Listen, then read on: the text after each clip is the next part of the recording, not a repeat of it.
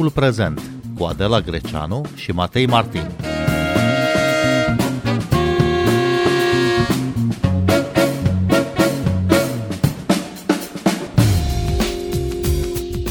De câteva zile în regiunile Donetsk, Lugansk, Herson și Zaporojie, din estul Ucrainei, se organizează referendumuri pentru alipirea la Federația Rusă. Ce se va întâmpla după anunțarea rezultatelor? Bine v-am găsit, noi suntem Adela Greceanu și Matei Martin și invitatul nostru este analistul de politică internațională Claudiu Degeratu, expert în securitate și apărare. Bună seara, bun venit la Radio România Cultural. Bună seara, bine v-am găsit. Domnule Degeratu, care e de fapt miza organizării unor asemenea referendumuri în uh, regiunile controlate de ruși? Cred că miza este una imperială, este definită de Vladimir Putin ca fiind un fel de reîntregire a unui spațiu care aparține, considerat de către el, uh, Rusiei. Uh, în același timp este o decizie care vizează apropierea față de populația rusofonă care există în această regiune. Sigur, procentele sunt diferite față de Crimea. Și în același timp există și un fel de uh, pretext pentru a prezenta capacitatea și forța Federației Ruse de a impune schimbări în regiunea sau în vecinătate. Până la urmă, uh, Sigur, referendumul respectiv sau interesul uh, Federației Ruse pentru această regiune are cumva legătură și cu situația internă din Federația Rusă, pentru că asta proiectează sau se încearcă să se proiecteze mai multă încredere și să transmite un semnal populației din Rusia că există, să zicem, o forță, o capacitate care reușește nu doar să uh, mențină Federația Rusă la nivel internațional ca putere, dar în același timp să și extindă lumea rusă, între ghilimele. Bun, aceste referendumuri uh, nu vor fi recunoscute de cea mai mare parte a comunității internaționale, așa cum nici anexarea Crimei nu a fost recunoscută în, în tot ce înseamnă vestul uh, uh lumii. Uh, ce legitimitate poate avea un asemenea demers organizat uh, la cel mai înalt nivel de către Rusia, de fapt? Da, legitimitatea este zero, vă spun clar, ca orice acțiune care uh, Uh, imită un proces democratic, dar sub ocupație militară. Să ne aducem aminte, uh, să zicem, situația de după 1945, în care s-au desfășurat procese electorale în regiuni sau țări ocupate de către fosta URSS și în care s-au schimbat radical pentru zeci de ani regimul prin forța armelor armatei ruse. De fapt, au fost aduși pe tancuri atunci, în 1945, o serie de lideri politici, uh, sigur vorbesc metaforic, unii veniseră înainte, uh, să zicem, sub acoperire de agenți, dar același lucru se întâmplă acum și în, uh, și în aceste patru regiuni. Cu forța almelor se încearcă un simulacru de proces electoral, de consultare publică, și care nu are niciun fel de legitimitate. Dar credibilitate, pentru ruși cel puțin, ce vor înțelege ei din aceste demersuri, din aceste așa zise referendumuri?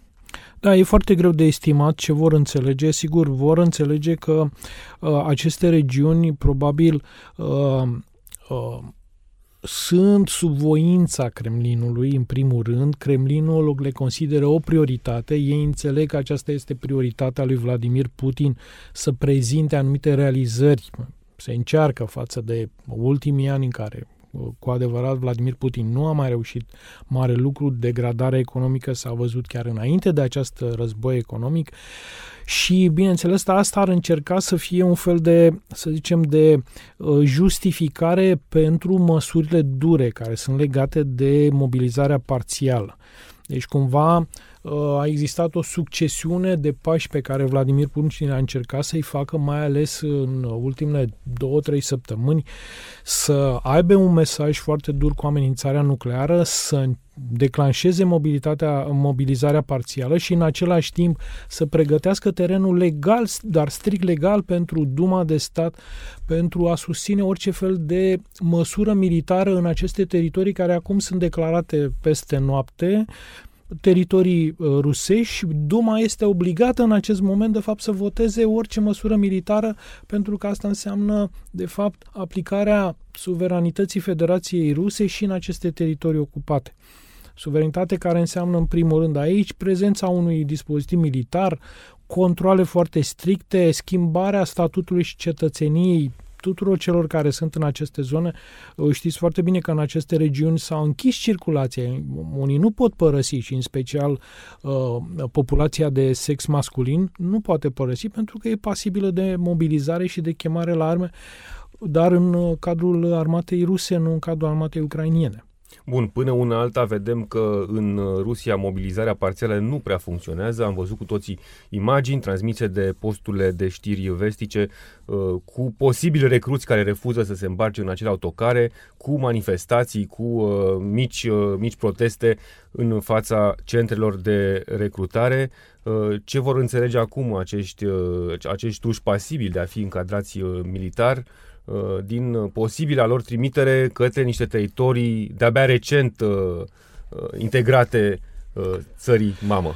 Ei vor înțelege că îi așteaptă ce este mai rău, ca să discutăm foarte deschis. Vor înțelege că, de fapt, și joacă viața acum pe voința unui lider de la Kremlin care s-a transformat din acel lider care aduce pacea și prosperitatea în Federația Rusă și aduce acum războiul și problemele foarte serioase legate de consecințele economice uh, și degradarea economică datorită sancțiunilor internaționale.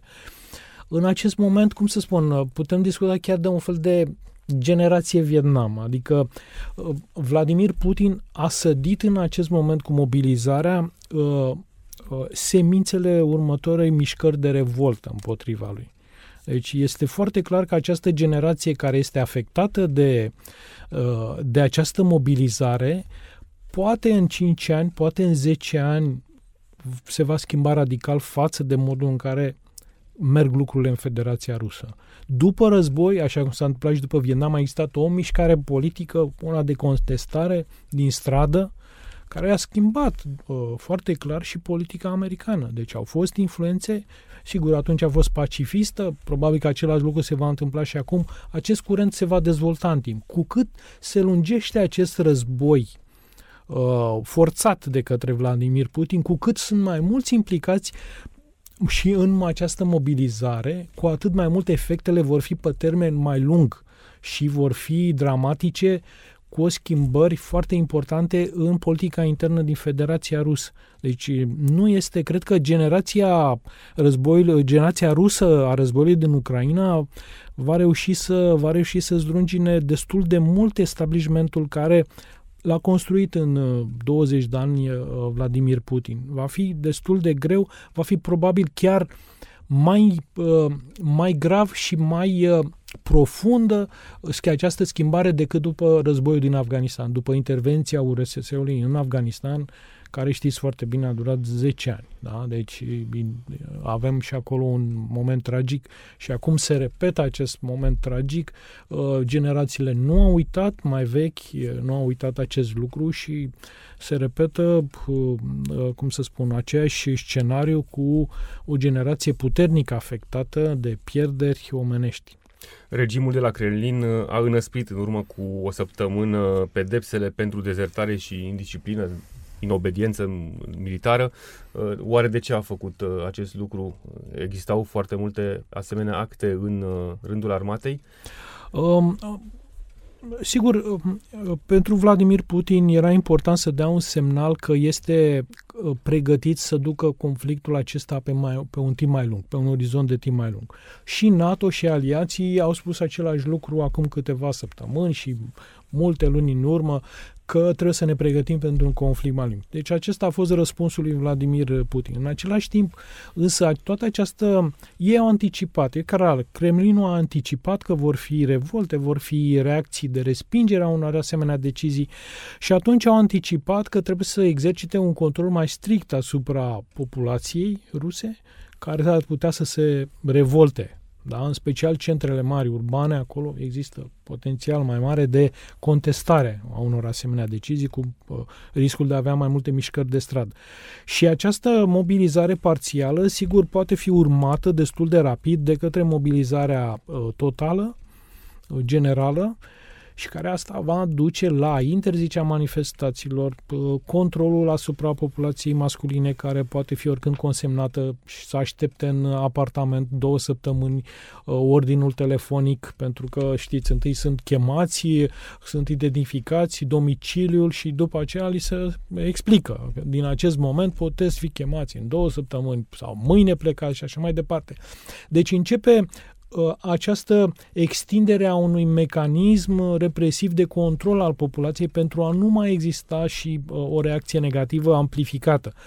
Uh, la începutul războiului, vă aduceți aminte că au existat măsurile de a controla spațiul mediatic, adică nu discutăm despre război, nu discutăm uh, critic despre deciziile de la Kremlin și așa mai departe. Deci au încercat întâi să blocheze spațiul de comunicare publică, de dezbatere publică.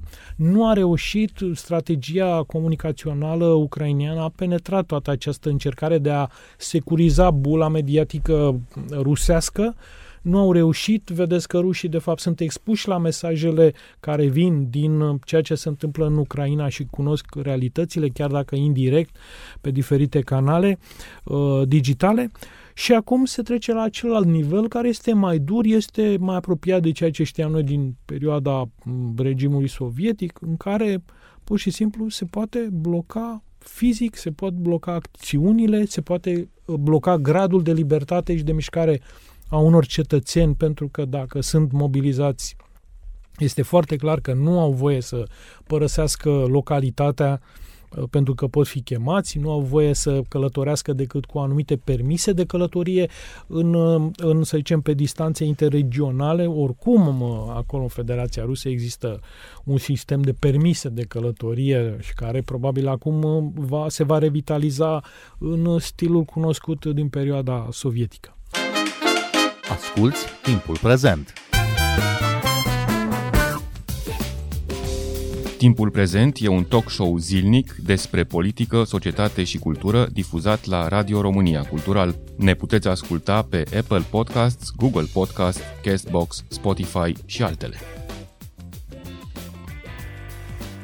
Bun, în diplomație, în politica internațională, cuvintele chiar contează și Vladimir Putin nu vorbește despre război, el vorbește despre o operațiune militară.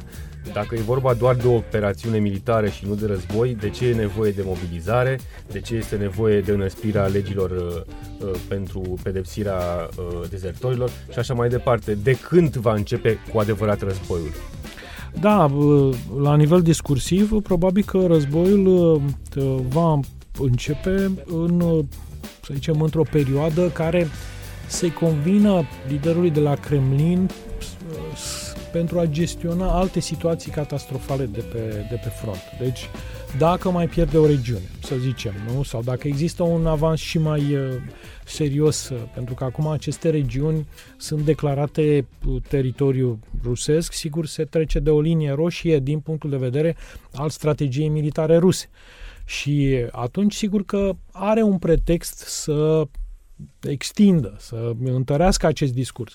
Însă, după părerea mea, eu cred că uh, populația a înțeles, populația rusă a înțeles că e vorba de un război uh, cu perspectiva imediată de a avea și o mobilizare generală și o declarare oficială de război sau, mă rog, o recunoaștere oficială, deja inclusiv cei care sunt uh, purtători de cuvânt neoficiale ai Kremlinului în canalele rusești uh, TV deja încep să folosească și ei cuvântul război care era interzis mai devreme, uh, să folosească critici la adresa unor acțiuni militare rusești care nu dau rezultat, să ceară uh, măsuri mai dure împotriva propriilor ofițeri și așa mai departe care nu reușesc să. Deci cumva s-a, strategia nu mai există. E, un, e, o, e o strategie foarte slabă, aproape distrusă de comunicare și care să păstreze coerența, adică să există o coerență între măsurile care se iau și ceea ce se declară oficial că este o operațiune specială. Din momentul mobilizării este clar că nu mai discutăm de operațiune specială, discutăm de fapt de un război în toată regula. Și încă de la începutul războiului, Occidentul a impus sancțiuni economice regimului de la Moscova. Aceste sancțiuni s-au năsprit uh, cu timpul. Uh, cât de mult lovesc aceste sancțiuni, în primul rând uh, maș- mașinăria de război uh, a, a Rusiei și apoi populația simplă. Um, nu avem cifre sau, sau um, estimări foarte clare. Părerea mea este că noi trebuie să ne uităm la, la anumite să zicem, eforturi disperate. De exemplu, Federația Rusă a făcut eforturi disperate încă de la începutul războiului să dezvolte un parteneriat strategic în anumite domenii cu, cu China. Deci a foarte interesată să, uh, să aibă sprijinul economic și militar al Chinei. Uh, de asemenea, există, a existat un efort foarte mare pentru a dezvolta căi de schimb comercial cu Iranul. Asta înseamnă că este, cum să spun, deja se simte faptul că nu mai este folos, uh, cum se piața europeană nu mai, nu mai este deloc accesibilă Federației Ruse. Deci se încearcă găsirea unor, unor soluții pentru alții, să zicem, parteneri comerciali în zona Asiei și, bineînțeles, aici lucrurile sunt foarte, sunt foarte clare. Uh, Vladimir Putin nu mai are acces nici la instrumentele financiare, uh, bancare, uh, obișnuite. Sunt cazuri în care, de exemplu, de exemplu Iranul are probleme să accepte inclusiv sistemul de carduri rusești emise și am văzut relatării în presa internațională că nici acest lucru nu funcționează. De asemenea, există destul de multe relatări legate de acest efort a unor oligarhi, a unor sau clasa mijlocie sau oamenii foarte bogați care încearcă să-și, să-și deschidă foarte multe uh, birouri de import-export în Turcia în disperarea lor de a folosi cumva sistemul de reexportare prin Turcia pentru mărfuri europene, pentru a avea acces în continuare. Deci, efectele există, uh, de asemenea, ați văzut efortul de a cumpăra rapid muniție din Corea de Nord, faptul că producția uh, uh, în industria de apărare a Federației Ruse este gripată, este blocată în multe, în multe zone, nu au nici materii prime, probabil că nu mai au și cu siguranță nu mai au nici acces la tehnologia care era cumpărată din vest și folosită pe muniție inteligentă în, în producția uh, rusească, industrială. Deci încep să apară efecte dar trebuie să fim conștienți de faptul că aceste uh, sancțiuni trebuie să aplicate pe o perioadă mai lungă de timp, pentru că după 2015 decizia Kremlinului a fost de a constitui o rezervă financiară, o rezervă de resurse, pregătindu-se pentru acest război al doilea război din Ucraina. Și avem relatări foarte clare, cu ordine precise date guvernatorului Băncii Naționale Ruse, să constituie rezerve Uh, și acest lucru a fost, e un semnal foarte clar că chiar și această rezervă constituită, eu am văzut câteva comentarii, uh, chiar și această rezervă nu mai este, uh, cum zic, nu mai funcționează, nu mai are acel rol. Probabil că sancțiunile, suntem la șaptea serie de pachete de sancțiuni europene, deja lucrurile sunt foarte avansate în materie de izolare economică și financiară a Federației Ruse. Bun, pentru a nu rămâne izolată, Rusia este obligată, constrânsă să se îndrepte spre alte state din Est, spre China și spre Iran, le-ați și numit alte două state uh, nedemocratice, cel puțin, uh, nu e și acesta un risc uh, să se constituie un nou club al uh, statelor nedemocratice, dar industrializate și periculoase militar? Da, întotdeauna s-a mă rog, sau din uh, cel puțin uh, pe perioada regimului Putin, mai ales ultimii 10 ani, ultimii 15 ani, s-a văzut foarte clar că Federația Rusă a promovat această, această relație strategică cu China și cu Iranul. Uh, alianța nu va fi una cunoscută sau cum o înțelegem noi în termeni europeni.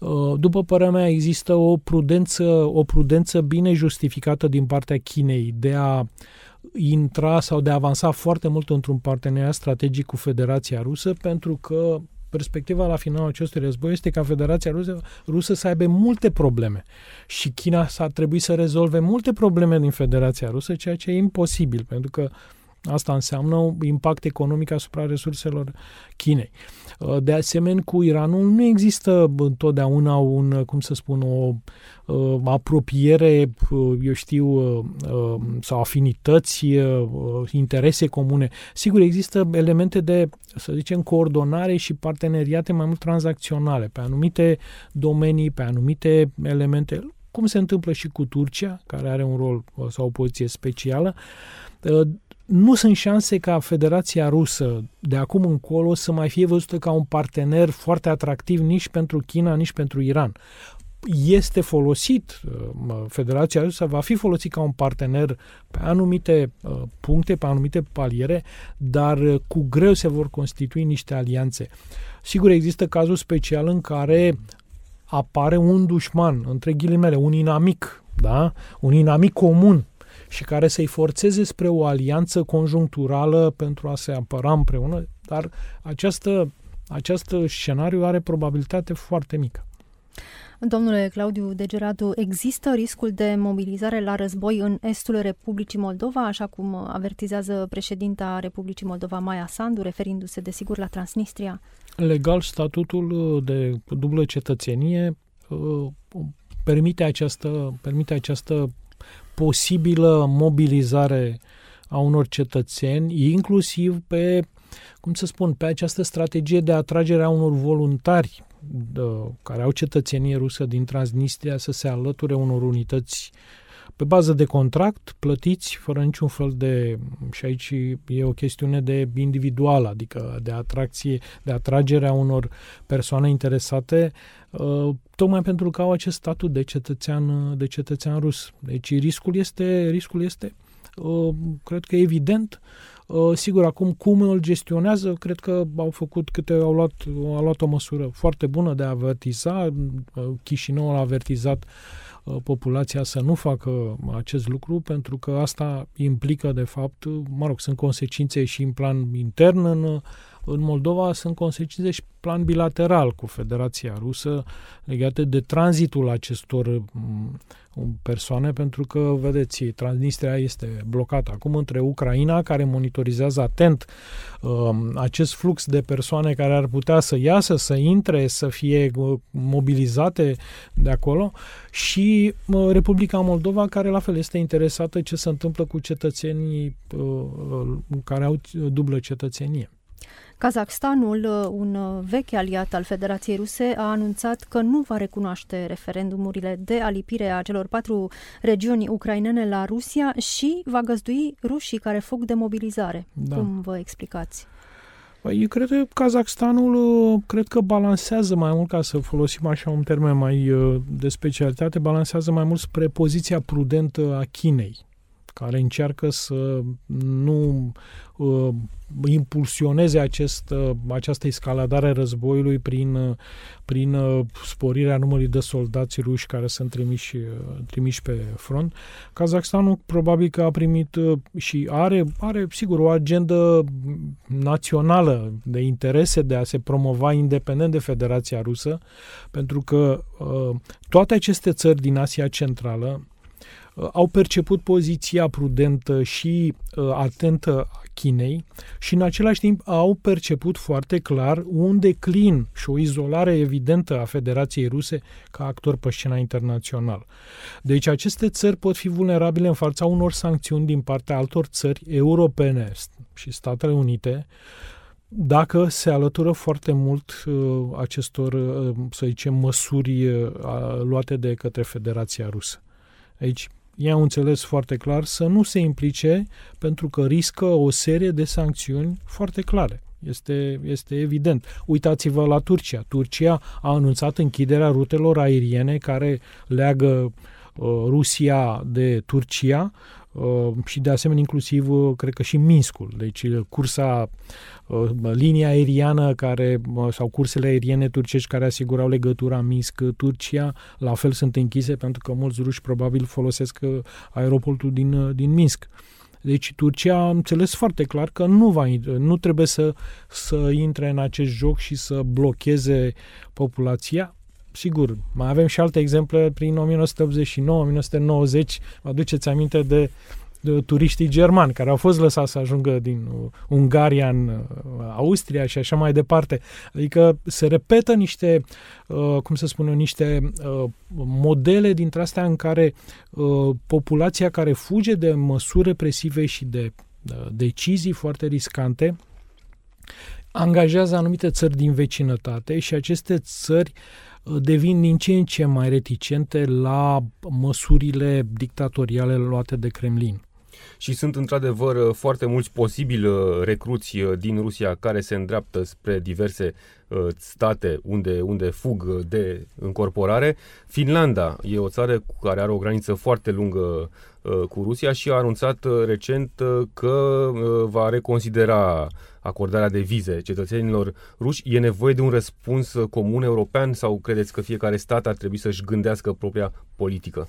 domnule Degeratu. Da, acum, sigur, ca în orice problemă de refugiați sau de flux de populație, trebuie să existe o poziție europeană. Uh, pentru că problema riscă într-adevăr să, de, să aibă efect de domino și să, și să implice mai multe țări, multe țări care sunt de fapt într-o relație de asociere cu Uniunea Europeană. Da? Deci chiar dacă nu vorbim de țări europene directe, dar sunt țări care merg în, această, în acest cadru de asociere europeană. Din punctul meu de vedere, cu cât avem o poziție europeană vis-a-vis de această problemă a cetățenilor ruși care se refugiază, cu atât ar fi mai bine să... Adică cred că ar fi pozitivă o asemenea, o asemenea abordare, pentru că presiunea, vedeți, este mai mare pe o anumită țară europeană și probabil că are nevoie de mai multă susținere de la Bruxelles sau din toate capitalele uh, din țările europene, pentru că, vedeți, de vreo 10-15 ani uh, uh, acești refugiați generează efecte negative și, în primul rând, fug de efecte negative. Claudiu Degeratu, vă mulțumim că ați venit în direct la Radio România Cultural în această seară. Noi suntem Adela Greceanu și Matei Martin. Ne găsiți și pe platformele de podcast. Abonați-vă la timpul prezent pe Apple Podcasts, Google Podcasts și Spotify. Cu bine, pe curând! Thank you.